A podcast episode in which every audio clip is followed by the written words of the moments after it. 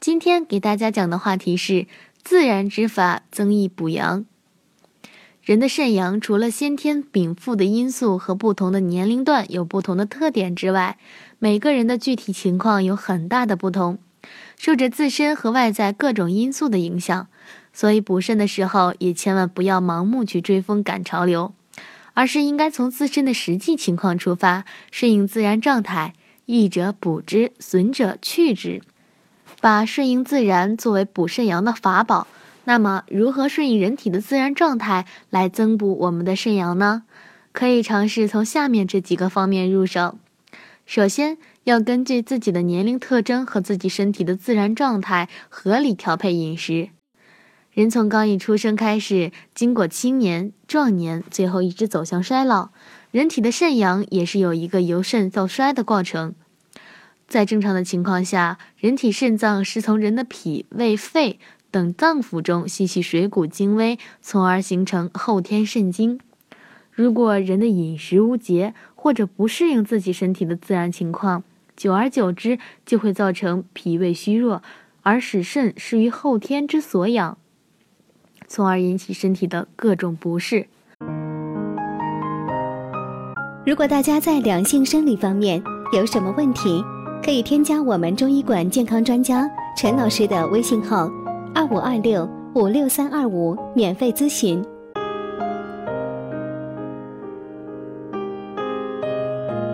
如果是孩子，就会影响生长发育；如果是成人，则会影响生育、生养和身体健康；而如果是老人，就会出现身体过早的衰老和各种病痛。日常饮食一定要合理适度，以保证身体摄入的各种营养物充沛而均衡。因此，我们的日常饮食一定要合理适度，要根据自己的年龄特征、身体状况，注意荤素搭配，既不要偏食，更不要暴饮暴食，以保证身体摄入的各种营养物质充沛而均衡。尤其是已经出现了肾虚而需要进补的那些人，在补肾之前，一定要准确了解自己的身体情况，到底是肾阳虚还是肾阴虚。做到对症补肾，才会使身体尽快恢复健康。其次呢，在生活起居方面，也要形成一个良好的习惯。我们要注意养成早睡早起的好习惯，尽量不要熬夜，因为熬夜对人体精气消耗是相当大的。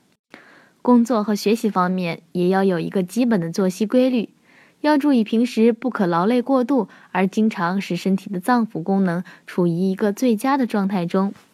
我们要经常进行适量的户外运动，因为身体在有节律的运动中是可以进行自我调节的。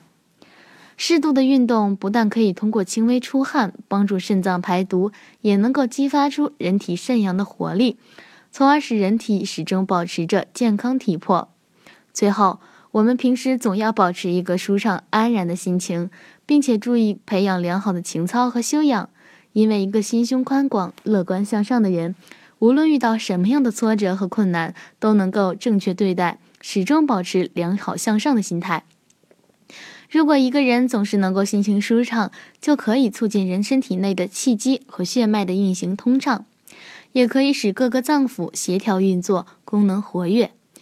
轻松自然的状态中，人的食欲也会有所增加，从而更有助于人体进步，促进身体健康。好啦，今天的话题呢就到此结束了，感谢大家的收听，我是菲菲，我们下期再见。